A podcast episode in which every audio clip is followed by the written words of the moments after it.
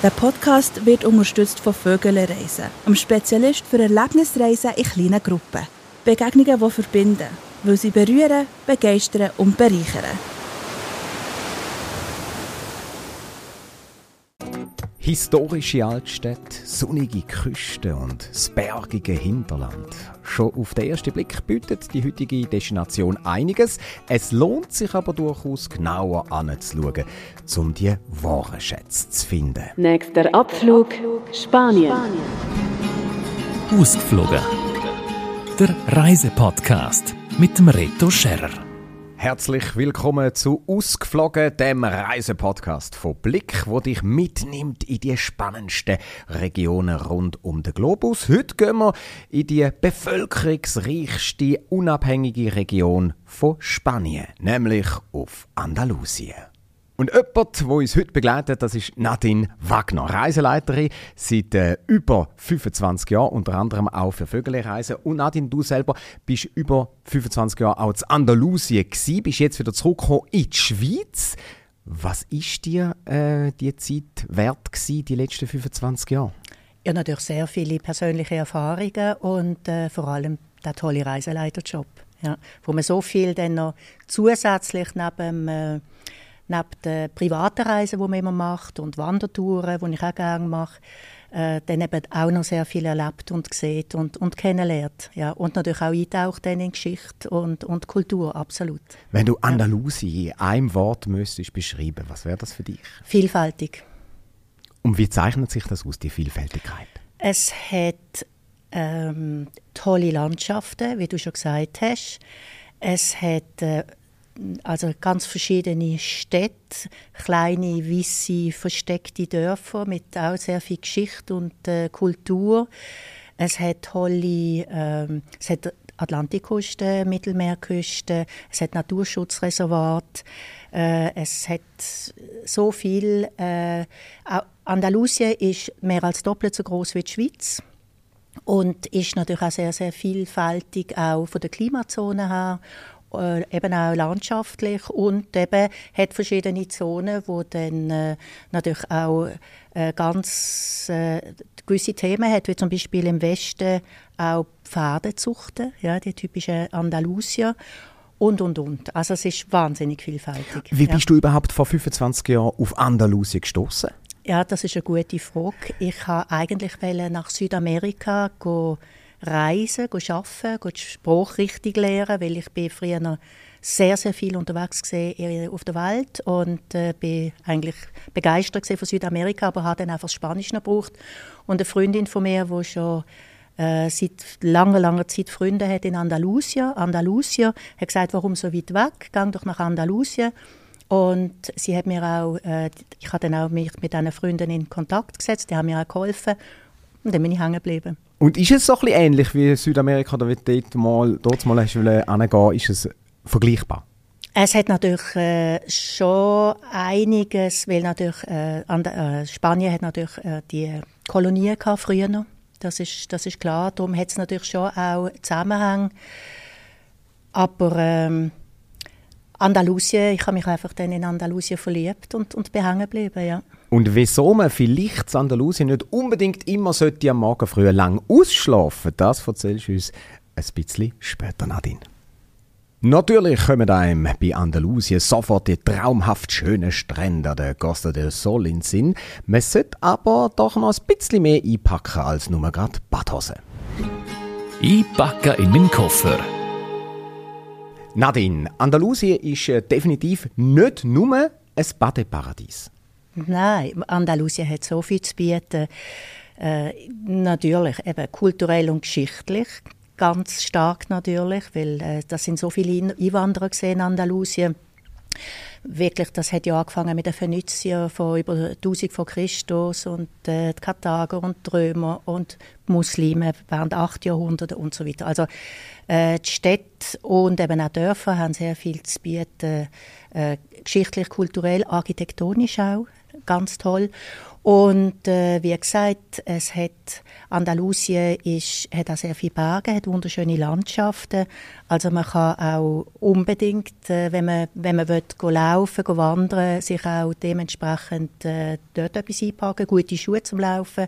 Was natürlich wichtig ist in Andalusien, es ist doch immer recht warm, vor allem in den Zeiten, wo man wo man reist, auch im, Feb im Frühling und im Herbst. Also Sonnenschutz sollte man dabei haben auf jeden Fall. Aber da wir natürlich verschiedene Klimazonen haben, wir haben ja eben auch Berge, wie zum Beispiel Sierra Nevada, mit dem zweithöchsten Berg von Spanien, mit fast 3500 Metern. Das heißt, es, es hat auch Regionen, wo es kühl ist, wo es kühl kann sein, dass man auch vielleicht etwas einpackt, äh, dass man sich kann schützen Ich sage immer, Zwiebeln ist gut. Oder wenn es auch windet, es kann auch an der Küste winden, dass man einen Windschutz dabei hat. Und einpacken, was ich unbedingt würde einpacken, jetzt neben dem natürlich zum Anlegen, ähm, wenn man nicht gut Spanisch kann, dass man auch äh, einen guten Übersetzer dabei hat. Dass man, weil in der Hotel, in gewissen Restaurants redet man Englisch, aber es ist doch noch sehr, sehr Spanisch bezogen. Also das heißt, mit Englisch allein kommt man nicht unbedingt überall gut durch? Nicht überall gut. In der großen Stadt sicher besser, aber wenn man eben abenteuerlustig ist und äh, eben auch in die kleinen Dörfer will und in die kleinen äh, Bars und, und äh, Restaurants oder äh, sich nur schon einfach ein bisschen unterhalten, auch mit Hand und Füßen, dann ist wirklich bräuchte man Spanisch ein bisschen mindestens und äh, da wäre natürlich ein guter Übersetzer natürlich sehr, sehr hilfreich. Du hast vorher das Wandern erwähnt. Wir Schweizer sind ja wirklich gern unterwegs am Laufen. Das heißt, Andalusien ist durchaus auch ein Wanderparadies für uns Schweizerinnen und Schweizer und darum die Wanderschuhe die nicht vergessen. Also wer gerne wandert, kann, kann sehr gut in den Bergen wandern. Da muss man einfach schauen, wenn. Also, weil Andalusien hat natürlich, ist äh, gut zum Bereisen, kulturell sicher Frühling und Herbst. Ab Ende Mai, Juni und dann im Sommer ist es zu heiß. Dann sind auch die großen Sommerferien von der Spanier. Dann ist es an der Küste voll und es ist viel zu heiß im Inland, viel viel zu heiß. Also Sevilla kann über 45 Grad im Schatten erreichen.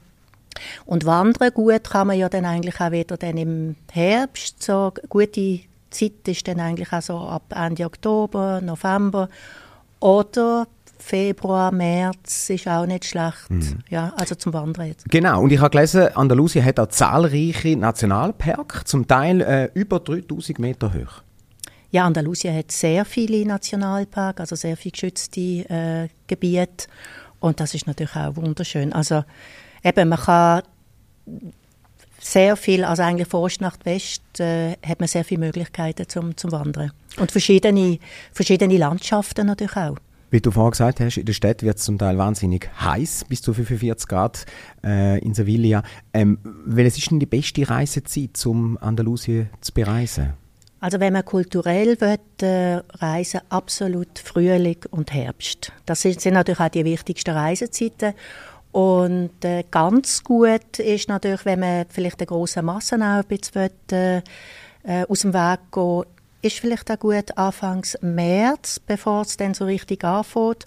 Oder sogar Ende Oktober bis so Mitte November. Das ist, das ist auch ganz gut. Denn, denn die dicke, dicke Reisezeit ist wirklich April, Mai und September und Oktober. Und kann man durchgehend fast baden oder gibt es auch eine Zeit, wo dann das Baden schwierig wird?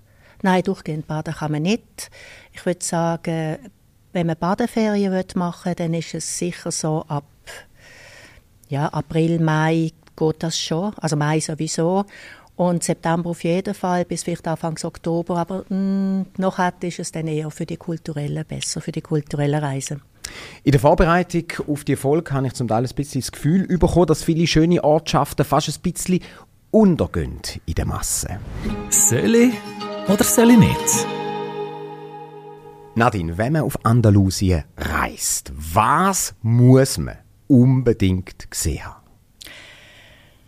Also die, die wichtigsten Städte sind natürlich wirklich sehr, sehr interessant. Also Sevilla ist die Hauptstadt von Andalusien, ist die größte Stadt von Andalusien, die viertgrößte in, in Spanien und hat, äh, ist ist auch eine wunder, wunderschöne Stadt, auch eben ähm, architektonisch geschichtlich auch sehr, sehr interessant. Und dann natürlich auch tolle Parkanlagen und Großzügigkeit und ähm, Königspalast und die drittgrößte Kathedrale auf der Welt. Und natürlich Cordoba mit der Moscheekathedrale, wo früher noch ja auch eine Moschee war, wo dann eine Kathedrale eingebaut worden ist, wo große Teile der Moschee ja noch äh, da sind. Alhambra natürlich auch, das ist natürlich das bekannteste, obwohl es gibt so viel anderes eben auch zu sehen. Und jetzt für mich andere tolle Städte jetzt sind natürlich auch zum Beispiel Cadiz an der Westküste, ganz eine herzige kleine Stadt auf so einer Landzunge. Malaga ist ganz tolle Stadt geworden, eine Kulturstadt, ganz viele Museen auch. Die ist auch toll äh, renoviert worden, sehr viel. Granada? Ja, ja, Alhambra, Entschuldigung, ist natürlich Granada. Alhambra ist einmal eine Sultansstadt ah, gesehen. Das ist okay. Innerhalb der Stadt Granadas auf einem Felsen. Ja, also früher war das wie eine kleine Stadt gesehen, in der Stadt Granada auf einem Felsen zwischen dem 13. und 15. Jahrhundert. Sultans Residenz. Granada ist eine ganz tolle Stadt, natürlich auch neben der Alhambra. Da kann man auch äh, tolle Viertel, wie zum Beispiel das ehemalige arabische Stadtviertel Albaysin und, und, und, und, sehr gut entdecken.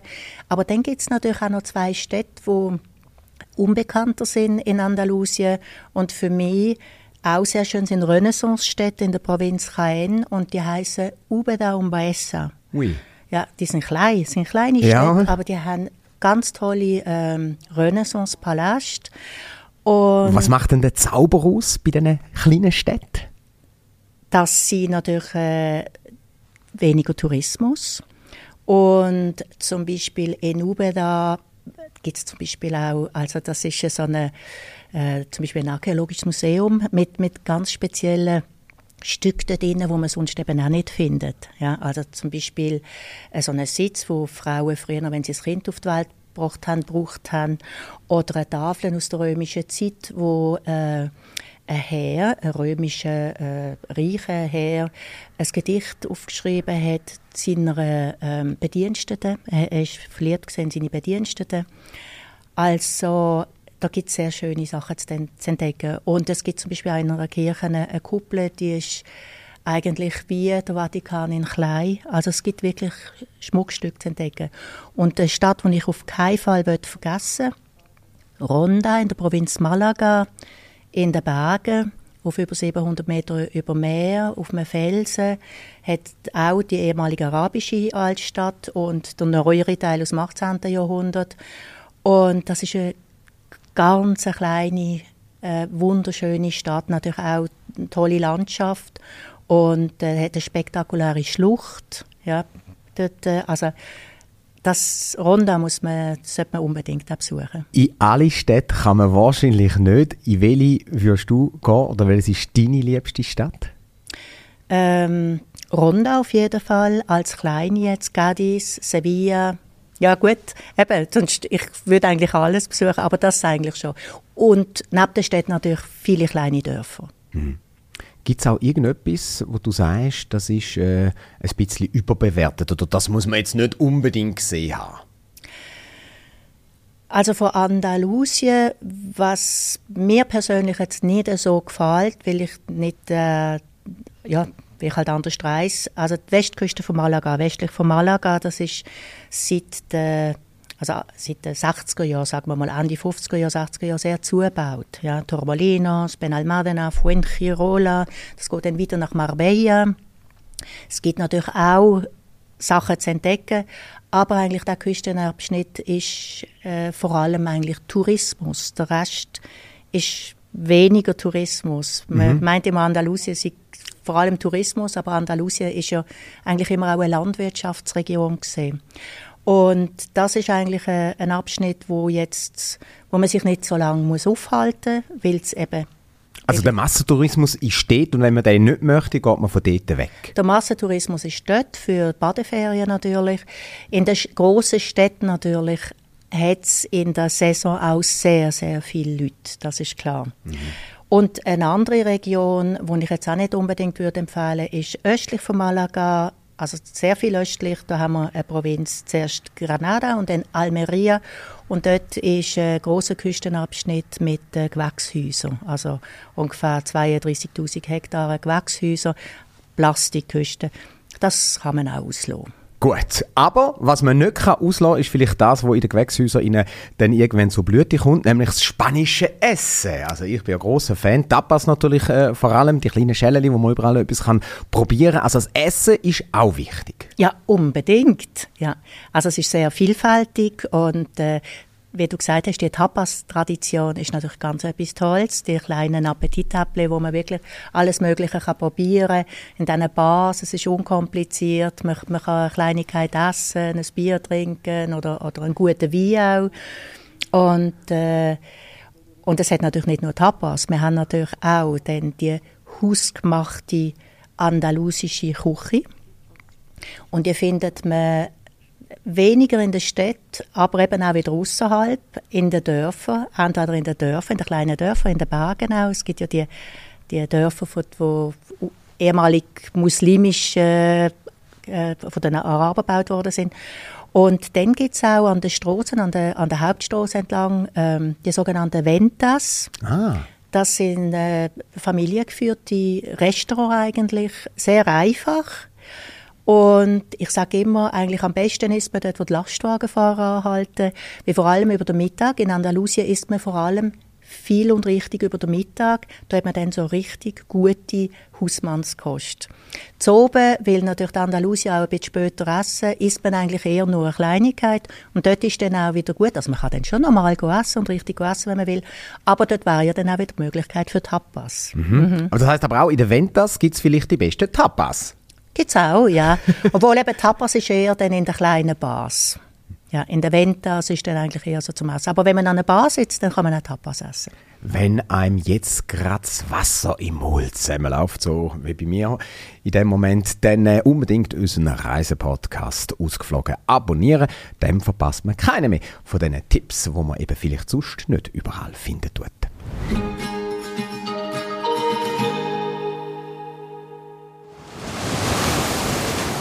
Der Podcast wird unterstützt von Vögele Reisen, einem Spezialist für Erlebnisreisen in kleinen Gruppen. Begegnungen, die verbinden, weil sie berühren, begeistern und bereichern.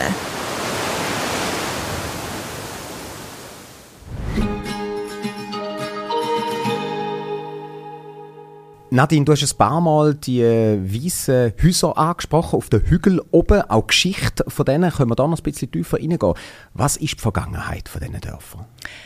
Also die typischen weißen Dörfer in Andalusien, äh, vor allem in den Bergen, die sind ursprünglich aus der muslimischen Zeit. Mhm. Also das ist ja äh, Andalusien vor allem auch, es hat, sind ja so viele Völker sind in Andalusien gesehen und haben ihre Spuren hinterlassen. Und äh, natürlich ganz äh, wichtige Zeit ist die muslimische Zeit gesehen, weil gerade in Andalusien von Spanien dort sind äh, die Muslime am längsten gesehen, fast acht Jahrhunderte lang, also zwischen dem 8. und dem 15. Jahrhundert. Und äh, auch die kleinen weißen Dörfer, die sind ursprünglich gebaut worden, die meisten auf jeden Fall, von den Muslimen. Also die typische äh, Architektur, äh, die weißen Häuser zusammen äh, gereiht, also enge Gassen, labyrinthartig. Früher haben natürlich alle Dörfer auch eine Schutzmauer gehabt und, und äh, Eingänge natürlich, äh, Tor, Stadttor oder Tor, Eingangstor. Äh, man hat sich ja auch verteidigen und man und sie sind eben erhöht gebaut worden, um zu schauen, wer da ähm, des Weges kam, um sich natürlich auch zu verteidigen. Und findet man denn die Dörfer überall in der ganzen Region Andalusien oder wo würde man da am besten hingehen, um so etwas zu sehen? In der, in der subedischen Kordillere. Also eigentlich am besten findet man die Dörfer hinter der äh, Mittelmeerküste. Mittelmeerküste, dort hat es eben die Bergkette von ähm, West nach Ost. In dieser Bergkette zum Beispiel ist ja auch die Sierra Nevada mit dem zweithöchsten Berg von, von, Spanien. Dort ist zum Beispiel eine Region, die ganz bekannt ist, die heißt Albujarra. Dort hat es ganz viele von diesen kleinen weißen Dörfern. Die ist übrigens auch bekannt übrigens für Schinkentrocknereien, weil es dort oben trocken und trühl ist. Ja, lufttrocknete Schinken, der Jamon Serrano. Oder natürlich auch äh, in der Provinz Malaga in, in der In den Bergen hat es wunderschöne kleine Dörfer, eben auch ganz tolle Land äh, Wanderregionen.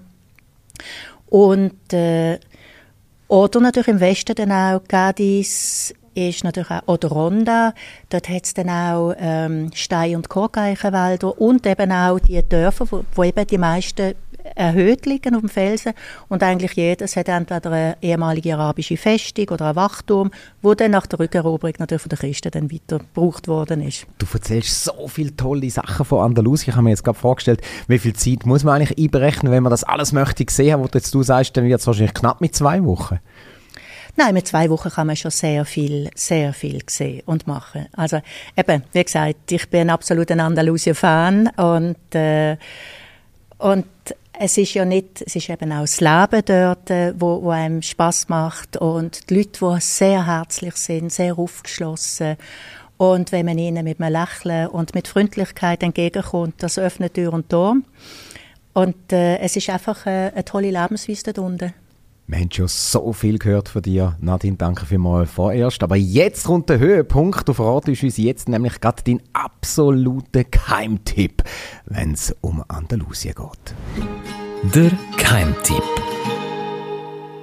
Nadine, ich habe es am Anfang gesagt, du selber hast 25 Jahre in Andalusien gelebt. Was empfiehlst du jemandem, der auf Andalusien geht und vielleicht auch aus Andalusien möchte kennenlernen, wo sonst nicht jeder kennenlernt? Ja, also mein Geheimtipp oder mein, mein absoluter Tipp ist früh aufstehen, früh oh. auf die Straße. Was ja. heißt früh? Sobald die Sonne aufgeht. Ja, also wenn man an der Küste ist, äh, zum Beispiel Mittelmeerküste, äh, toller Sonnenaufgang. Wenn man in, äh, zum Beispiel am, am Atlantischen Ozean ist im Westen, gibt es wunderschöne Sonnenuntergänge natürlich. Und dort haben wir ja die schönen großen Sandstrand mit einem kleinen Restaurant, die heißt Chiringuito, zum ein Apero trinken und äh, so einen spektakulären Sonnenuntergang anzuschauen oder eben auch in der Stadt und das ist ganz wichtig, zum Beispiel Sevilla. Und ich sage das meinen Gästen auch immer, morgen äh, gehen wir früh raus und äh, dann gibt es zuerst Protest und dann gehen wir raus, wenn die Sonne aufgeht und wenn es hell ist, weil es ist noch niemand auf der Straße und du hast die ganze Altstadt für dich allein. Und nachher sind alle immer so begeistert und es ist so schön, es ist ruhig, es ist schön, du kannst es genießen. Ähm, und später dann ist natürlich dann vor allem in der Hauptsaison alles voll. Und was ich auch sehr gut könnte empfehlen, wer das will, wäre eben, wenn es interessiert, zum Beispiel Ronda, ähm, mit einem Stadtführer, mit einem privaten Stadtführer. Wir haben in der Stadt übrigens ganz tolle private Stadtführer, die Deutsch reden, die ein grosses Wissen haben sehr nett auch sind. Und in Ronda kenne ich zum Beispiel einen, das ist ein Philosoph. Und dort um morgen um 9 Uhr mit ihm äh, einen Spaziergang zu machen und in die Schlucht gehen und eben auch mit dem Sonnenaufgang und äh, er erzählt ganz viel, das ist Wahnsinn. Oder eben auch zum Beispiel, wenn man in Cordoba ist, dass man schaut, vielleicht entweder mit Stadtführer, weil das ist Stadtführer würde ich sowieso empfehlen in der Stadt, wo wirklich ein Wissen haben, zum eintauchen in Kultur, wenn einen das interessiert. Zum Beispiel auch in die Moscheekathedrale als allererstes Szene, dass man das Säulenwald ruhig und allein kann genießen. Das ist ein Wow-Erlebnis auch. Also das sind äh, so kleine Tipps von mir eigentlich. Ja. Früh aufstehen. Früh aufstehen. Den Tipp nehmen wir mal selbstverständlich gerne mit. Und man hört auch, du bist wirklich verliebt äh, in die Region in Spanien. Und es ist ja wirklich auch ein großer Teil von deinem Leben. Ich sage es gerne nochmal, 25 Jahre. Gibt es denn auch Sachen, wo, wo dich wirklich prägt haben in diesen 25 Jahren? Ist es etwas, wo dich zu einem anderen Mensch gemacht hat? Ja, auf jeden Fall. Also ich meine, wenn man in Spanien lebt, sowieso, man, hat, ähm, man wird geduldiger. Äh, ich glaube, man wird auch viel unkomplizierter, dass man wirklich auch äh, merkt, dass äh, Nichtigkeit, Kleinigkeit eigentlich Nichtigkeiten sind und äh, dass man einfach wirklich das Schöne genießt und, und sich weniger aufregt. Also Geduld und äh, was ich eben auch so schön finde in Andalusien, und das ist aber auch hier, finde ich das eigentlich auch, das Unkomplizierte. Man sagt sich übrigens du meistens und wir reden uns auch immer nur mit dem Vornamen an, überall. Und, äh, und einfach, dass die, die Herzlichkeit und auch die Gastfreundlichkeit, das, äh, das prägt einen schon. Und bist du immer relativ gut raus, äh, durchgekommen? Äh, sag jetzt mal in Anführungs- und Schlusszeichen, als Ausländerin dort unten, hast du grosse Probleme gehabt, bevor du hast wirklich können dein Leben auch dort unten gestalten oder ist das re relativ reibungslos abgelaufen? Nein, ich eigentlich, ich habe natürlich, ich bin nach Spanien, nach Andalusien gekommen, ich schon ein bisschen Spanisch können, das natürlich schon. Und eben, wie gesagt, wichtig ist, dass man Spanisch kann, denn sowieso ist es, ähm, aber... Ähm, auch mit den Behörden ist es wahrscheinlich noch wichtig, oder, wenn man ein bisschen Spanisch redet. Ja, unbedingt. Also, wenn man natürlich in Spanien leben will oder in Andalusien will leben, dann sollte man schon äh, ein, ein gewisses Maß äh, Spanisch können. Es geht auch ohne, aber dann ist, es ist schade. Also erstens mal wegen der Behörden, dann müsste man immer Hilfe, Hilfe haben. Und zweitens, dann hat man ja keinen kein Kontakt zu der Bevölkerung. Und das Schöne ist eben der Kontakt zu der Bevölkerung. Und ich bin sehr gut aufgenommen worden. Es gibt immer wieder Ausnahmen, das ist klar, aber auch dort, wo ich äh, lange jetzt gewohnt habe, das ist eher, also es ist in der Nähe von der Küste, aber eher auf dem Land. Und äh, da sind nur spanische Familien um, um, um uns herum. Und äh, ich gehöre dazu. Also, ja, nein, nein, das, das schon. Aber eben, die Voraussetzung ist natürlich auch, dass man flexibel ist und, äh, und eben auch äh, einfach auch hilfsbereit und, äh, und versucht auch herzlich zu sein. Und wenn du dich müsstest entscheiden, den Lebensabend in der Schweiz zu verbringen oder in Spanien, für was würdest du dich entscheiden? Oh, das war schwierig, ja. Das war schwierig. Also ich genieße es natürlich auch immer, wenn ich da bin, aber äh, vielleicht schon Andalusien einmal. Ich, ich weiß es nicht. Aber ich bin wirklich 50-50. Nadine, ja. ich bedanke mich ganz recht herzlich, dass Danke du da dir. bei uns im Podcaststudio bist und so schön erzählt hast. Und alles Gute und weiterhin viel Freude beim Entdecken in Spanien. Dankeschön. Danke dir, Reto. Und wir haben natürlich auch in der nächsten Folge von unserer Podcast-Serie ausgeflogen, wieder sehr eine spannende Region auf dem Reisezettel. Wo an dass es geht, das hören wir jetzt schon ein bisschen im Hintergrund.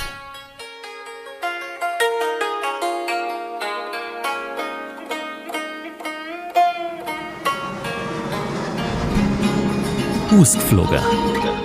Der Reisepodcast mit dem Reto Scherrer.